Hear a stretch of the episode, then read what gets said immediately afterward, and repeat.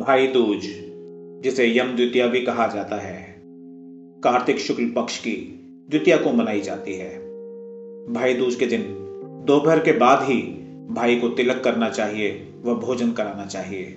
इसके अलावा यम पूजन भी दोपहर के बाद ही किया जाना चाहिए।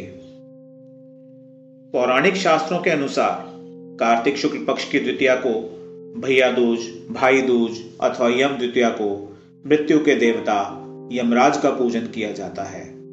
इस दिन बहनें भाई को अपने घर पर आमंत्रित कर अथवा साय उनके घर जाकर उन्हें तिलक करती हैं और भोजन कराती हैं। बहन सगी अर्थात अपने माता पिता से उत्पन्न, ममेरी मामा मामी से उत्पन्न, चचेरी अर्थात चाचा चाची से उत्पन्न, धर्म बहन अर्थात रक्षाबंधन द्वारा बनाई गई कोई भी हो सकती है। भाई दूज के दिन भाई तेल मलकर गंगा यमुना में स्नान करें।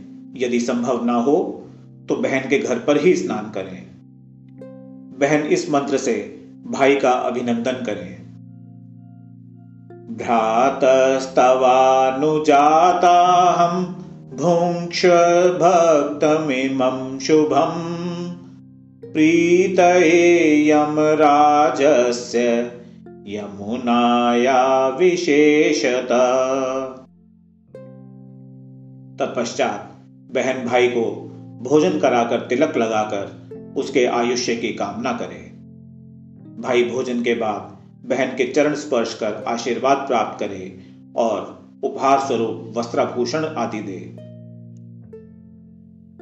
अपने भाई को शुभ आसन पर बैठाकर हाथ पैर धुलाकर चावल युक्त उत्तम पकवान, मिठाई इत्यादि से अपने सामर्थ्य अनुसार भोजन कराएं।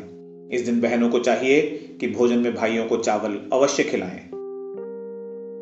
भाई अपनी बहन को यथा सामर्थ्य सौभाग्य वस्तुएं व नकद द्रव्य आदि देकर उसके सौभाग्य की कामना करें। इस दिन यमराज तथा यमुना जी के पूजन का भी विधान है।